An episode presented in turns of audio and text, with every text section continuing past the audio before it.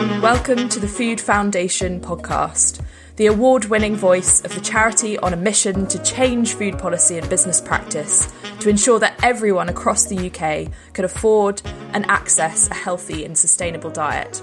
I'm Sophie Lawrence, Stewardship and Engagement Lead at Rathbone Greenbank Investments. I'm one of the guests who spoke at the Food Foundation's Investor Summit, putting money on the menu to discuss how the investment community can transform the UK food system. If we get it right, we have people that are healthier, live for longer, we reduce our climate anxiety, we reduce the incidence of pests and diseases and biodiversity loss, which all come from kind of trashing the environment in a big way, and we live in a kind of a world that is calmer and has less geopolitical tensions. Of course, food businesses are involved in every part of the food system. They're the gatekeepers to our diets and the funnel through which most of it is channeled. Rebecca Tobi of the Food Foundation explains how changing the food system means transforming the way food businesses are funded. At the Food Foundation, we want a sustainable food system that delivers health and well-being for everybody. Um, and to do that, we fundamentally believe that you need to bring businesses and investors who fund and, in some cases, own most of the large food businesses out there. We need to bring them along with us on this journey of change. So, investment is really important because, um, you know, I think the large food companies, the big supermarkets, the big manufacturers, they are in the lar- for the large part primarily funded by large investors. Um, so those investors have a huge stake and role in shaping the decisions and the business strategies of those businesses. Um, but but more than just that, we know that politicians will follow the money and listen to the money. So investors are a really important voice um, in terms of speaking to politicians and policymakers and and telling them what, what we need to do to change the food system and shift the commercial determinants of health so that the you know we're, we're all able to access healthier and more sustainable diets. There are many investors who are already engaged in food issues, but we need to persuade many, many more. Following the UN Food System Summit and the release of the National Food Strategy in 2021, an investor coalition on food policy was created. Initially set up by Rathbone Greenbank, with support from Guy's and St Thomas's Foundation and the Food Foundation. The coalition, which now represents over 20 investors with over £6 trillion in assets under management, is focused on the UK to begin with and exists to harness the power of the investment community to engage with policymakers on food related issues. Over 120 people were in the room last week, including some of these investors, in what we believe is the first investor summit focused on the food system in the UK. So we've got a real interesting mix of people in the room today. So we've got um, we've obviously got representatives from investors, um, a lot of them very forward-thinking investors who are already very focused on um, you know responsible investing practices. We've also got representatives from business. Um, some of the major retailers are in the room today. Uh, we've got policymakers um, from DEFRA and also Department of Health. Um, and we've also got the NGO community um, in the room today. So we're really hoping for sort of fruitful discussion and a sort of intermingling of ideas and, and thoughts today.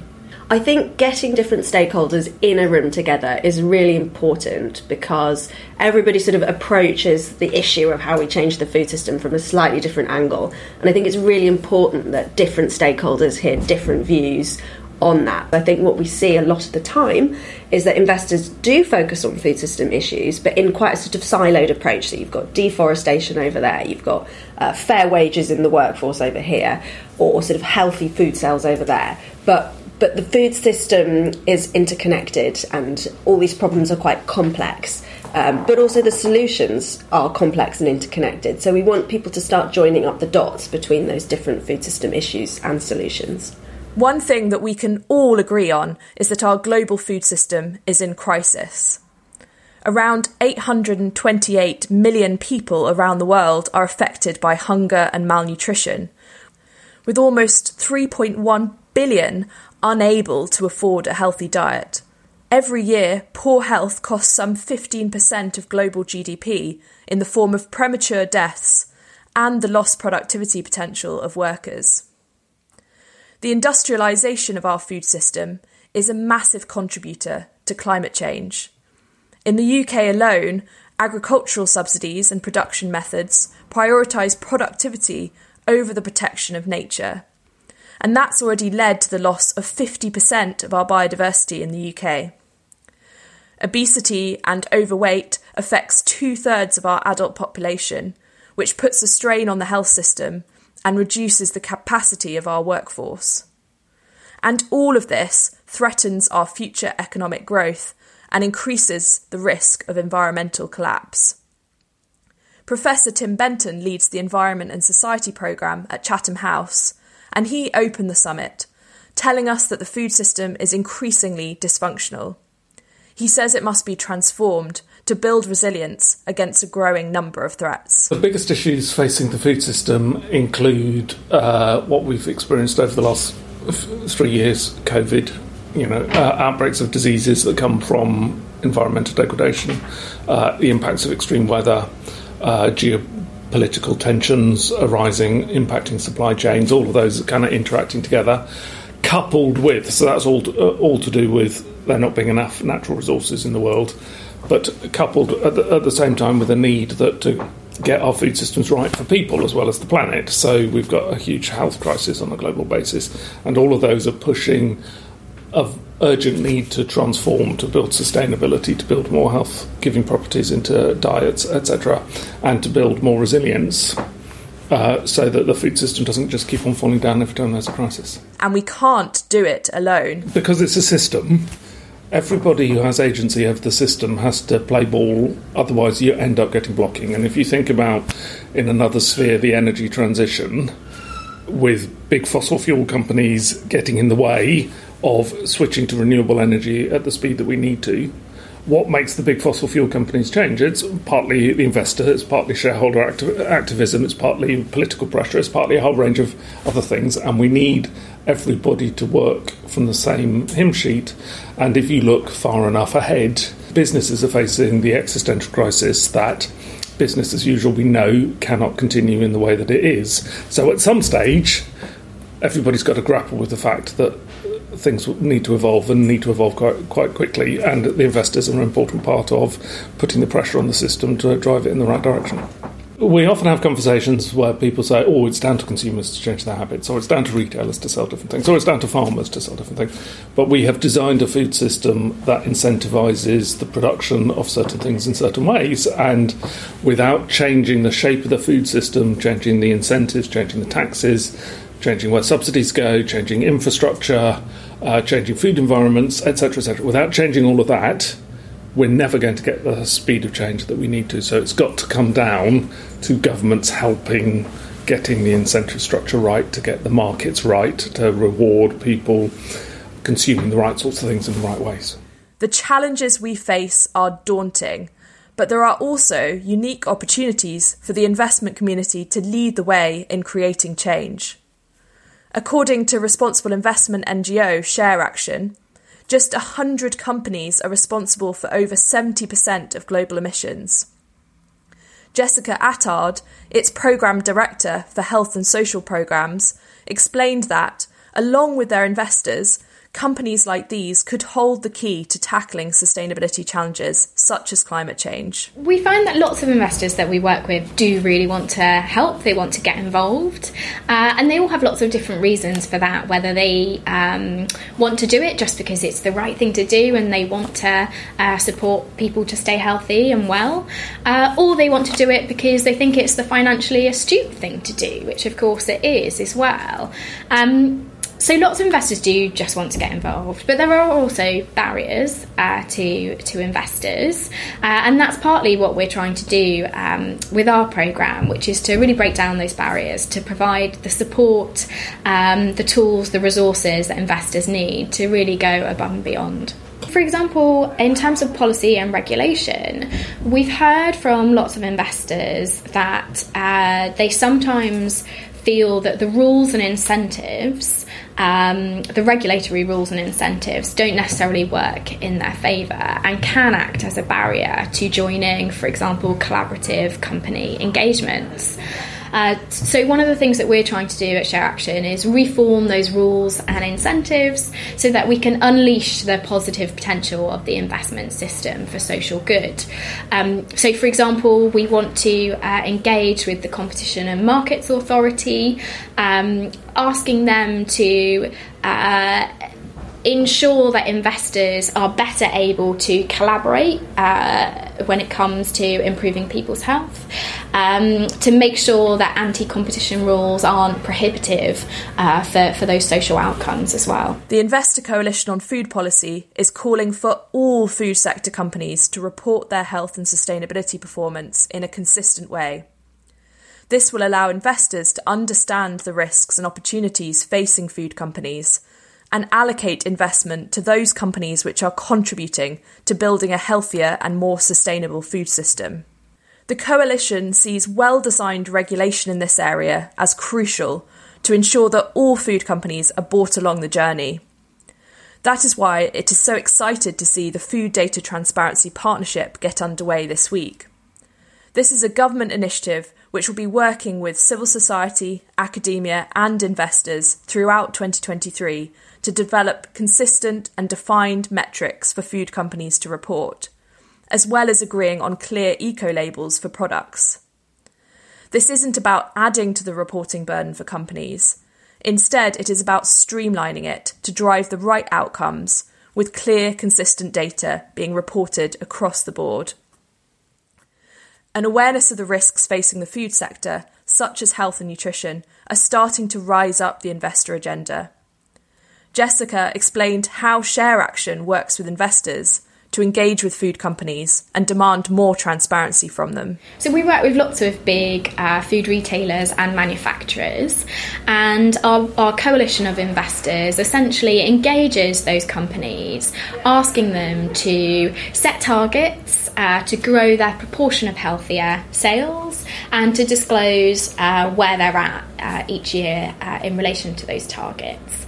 Um, and so we've done a lot of work with lots of big retailers that you'll have heard of Sainsbury's, Tesco, uh, and, and, others, um, but also manufacturers. So for example, if you take Unilever, uh, we've been engaging with them for a number of years, uh, and last year our uh, our investor coalition um, called on them through an investor resolution to set targets to improve their disclosure, um, and we're really pleased that that they agreed and, and have since um, committed to, to disclosing their proportion of healthier sales across uh, a variety of, of their international markets. They have also set a target target uh, for improving uh, and growing those proportion of healthier sales.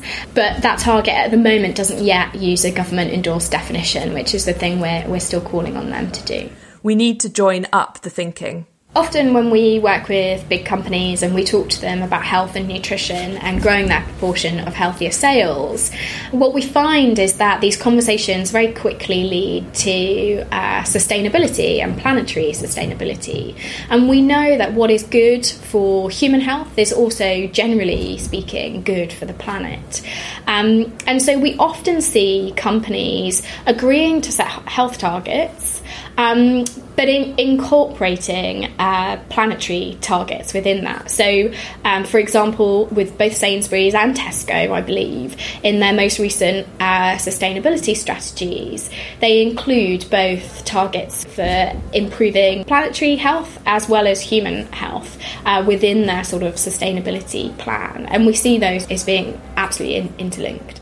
There's a growing understanding in the world of finance that if you're investing for the long term, you want companies that are going to be resilient in the face of some of these sustainability challenges. Jessica explained why we're better together. I think that the Food Foundation Coalition is doing a really brilliant job of engaging uh, on food policy. Um, uh, but actually, what we hear is that lots of investors um, feel that there are rules, um, rules and regulations that limit their ability to really drive social progress, and to do that in a collaborative way that they can be confident of not conflicting with, for example, anti-competition uh, legislation. Uh, and so we at Share Action will be focusing particularly on uh, working with investors to ensure that, uh, and, and with policymakers to unleash the positive potential of uh, the investment system. Uh, and we think there's a really nice opportunity to connect up with the Food Foundation Coalition uh, to strengthen those calls. So, making sure that the right rules and incentives are in place to enable investors to go further and faster. In the coffee break at the Investor Summit, Rune Christoffer Dragsdahl, Secretary General at the Vegetarian Society of Denmark, and Director of Policy Initiatives at the International Vegetarian Union, had just come off stage. He told us how working with stakeholders, from farmers' associations and businesses to other NGOs, had paved the way for a landmark deal between the government and Parliament in 2021, which resulted in a 90 million euro fund to develop the plant based sector in Denmark. He explained how it happened. These things are pretty unique, and, and, and this happened because we managed to get a lot of different actors actually on board this agenda. It was a social democratic government. They wanted the right wing on board to make it long lasting, but they also wanted the left wing on board so they were not afterwards accused of abandoning the environment or the climate. But talking all the time about less livestock, less meat, actually makes people more defensive. Uh, so by switching the conversation more to more plant based, investing in plant based, if the especially central left wing actors, even if you only have a two or three party system, but those people who are around that part of the equation in the negotiations, they should maybe talk more about what they want more of and not about, about what they want less of. Because then you create a more friendly atmosphere where you can actually get make a compromise. So maybe part of that compromise was really the left wing wanting to have less livestock, but ultimately saying, okay, we'll stay in the negotiations and support this deal, even though the deal doesn't say less livestock, but it does say a groundbreaking investment in plant based. That's a compromise the left wing has to do, but, but then you do get something through that is really new and that over time will probably contribute to what they want, but in a way which has less conflict. One of the results of that initiative is the success of Organic Plant Protein, an organic food business which produces textured proteins from peas and fava beans.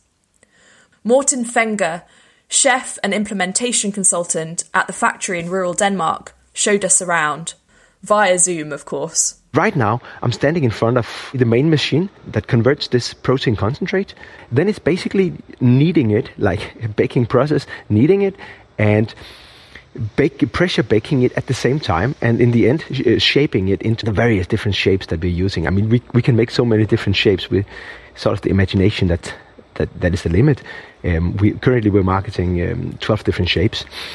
Uh, you're looking at a bill of around uh, a million uh, pounds, and on top of that, you can expect almost a similar bill in, in customization this is something that requiring that you either bring a lot of money yourself or you, you combine some, some people with ideas and proof of concept with, uh, with capital that can see, okay, this is the, this is the next level of, uh, of human consumption. This is, we're in the middle of the third agricultural revolution. This is, this is just the time to invest.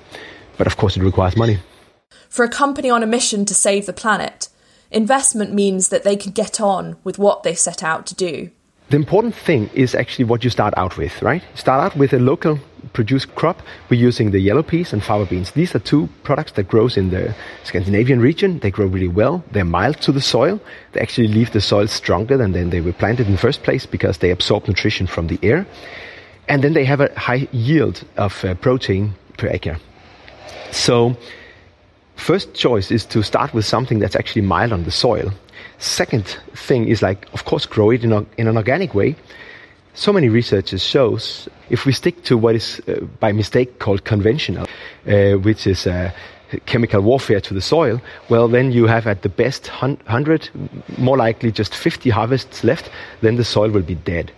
This is the future we're looking into. So, so of course, we do organic. This is, this is part of sustainability. And I think the, the vegan movement and the plant-based movement, to some degree, should step up on remembering how important organic really is.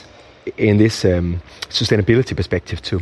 The Danish model is a shining example of what can happen when government, businesses, and investors work together on a food system that benefits everyone. Morten thinks the potential is enormous for investors. Many ideas would stop at that stage. Ideas, right? You really need money to to convert uh, ideas and dreams into physical uh, materials, into production lines, and into first uh, proof of concepts and uh, market entry and then also marketing and expanding the product without investment that, that is not possible you simply need you need uh, investors who see the both the opportunities and also the necessities of this.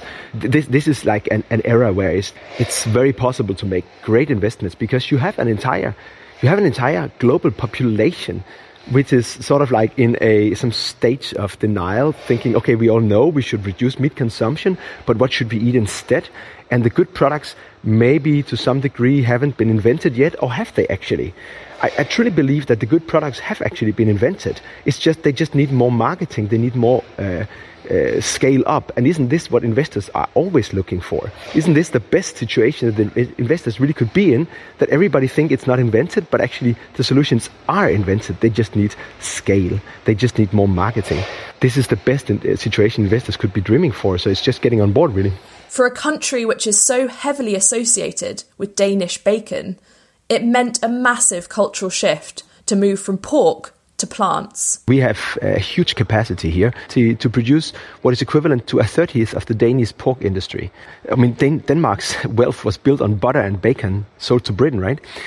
this is uh, this is this is the foundation for this country's wealth. The pork industry is huge. So the fact that we're actually building a plant that has the potential to replace a thirtieth of the pork production, not just the export, but the entire pork production, which of course is pre- predominantly export. But but the thing is that when we make such a large capacity, we are at the same time projecting the next factory because we can just see um, with the with the growth rates that we are experiencing, we're doubling our revenue every year, and just this January here has just been the the best month ever. Um, there is still a little bit of silence before the storm in many ways, but it's really um, those who prepare uh, for that storm and build the windmills, they will they will prosper, right? Back in London, Stuart Lendrum, head of product and process at Iceland, is at the Investor Summit. The family owned food business, started by early environmentalist Malcolm Walker, was born from a mission to disrupt the system. It was the first UK supermarket to remove artificial colourings, flavourings, non essential preservatives, and monosodium glutamate from its own brand products two decades before some of its major rivals. And it worked with Greenpeace on a more environmental freezer system back in 1998. He explained how to lead a business when the aim is political. I think leadership looks like a number of things. One is I'm standing up for the consumer and our customers um, in, in what are really complex conversations that can be oversimplified by people who aren't walking in their shoes. Um, secondly, business does have the opportunity to disrupt um, and bring issues to everybody's attention. We, as a business, have business of history of, of that in the past. But equally, I think the challenge is to understand your limitations and and seek to collaborate and bring other people together to address the limitations within the system. Where we, as a business, um, are really comfortable calling for and being supportive of increased regulations and increased government intervention, both at a UK level and globally on issues that we know we can't solve. And it probably at times um, isn't something that is typical of business to call for more regulation and more um, um, and more intervention from the government. But that's something we really see. So for us, it's a combination of the customer um, causing disruption and standing up on issues where we where we think we can do that, and equally knowing our limitations but not letting those limitations be a barrier. And those issues Iceland stands up for include removing plastic packaging and palm oil ingredients from the Iceland's own label range.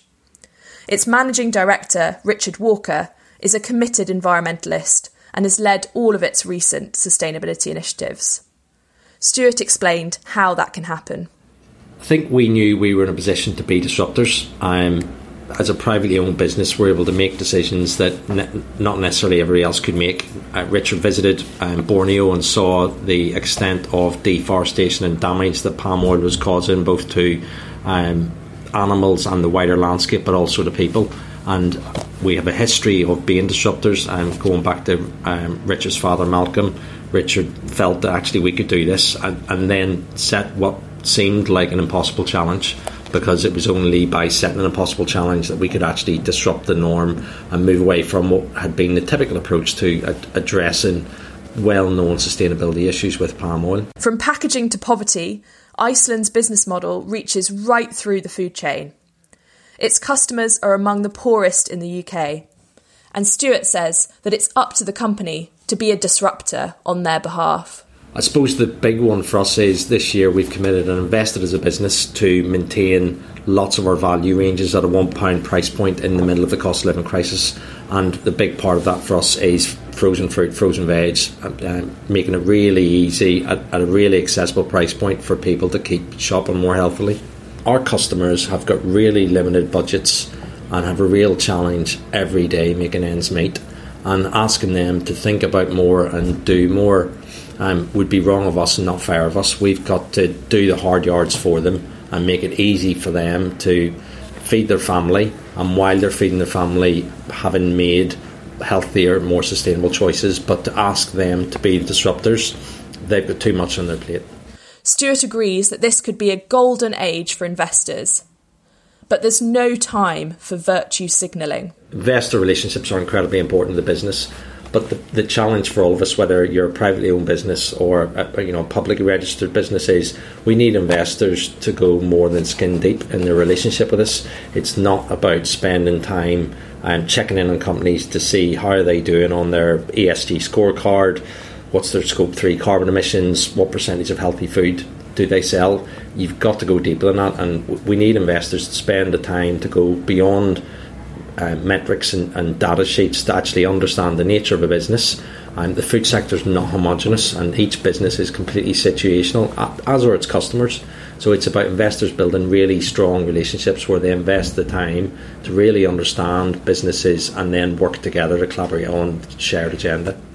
Iceland and Denmark's organic plant protein are two examples of how the food system can be transformed with the help of investors. Professor Tim Benton gave a vision of what a changed world could look like.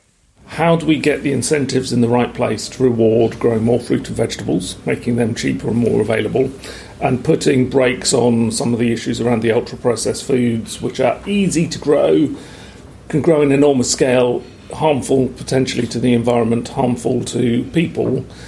Those should be more expensive and less available. And of course, that leads to a whole different shape of the food system because prices of some foods will go up, prices of other foods will come down.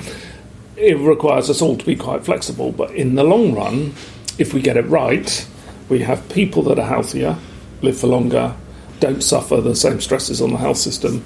We reduce our climate anxiety because food system is such a big driver of climate change. We reduce the incidence of pests and diseases and biodiversity loss, which all come from kind of trashing the environment in a big way. Uh, and we live in a kind of a world that is that is calmer and has less geopolitical tensions because we're driving up the demand for food all the time, which requires more land resources, which requires uh, you know national security concerns to come in the way, and then you get tensions about who's going to supply which country, where does China get its food from, etc. And so all of the things that we are driving forward in the name of ever cheaper, more available food are actually making our life worse over decades to come. So we can be in a much better place if we manage to switch it around. So often we think about investors as distant from the day to day, but capital really is what makes the world go round. We're living in a new era of sustainable development challenges, which need to be integral to how we do business. And this has created a lot of exciting new roles for people to join the sector for people like me who come from an environmental science background. We can try and influence environmental change within investment roles.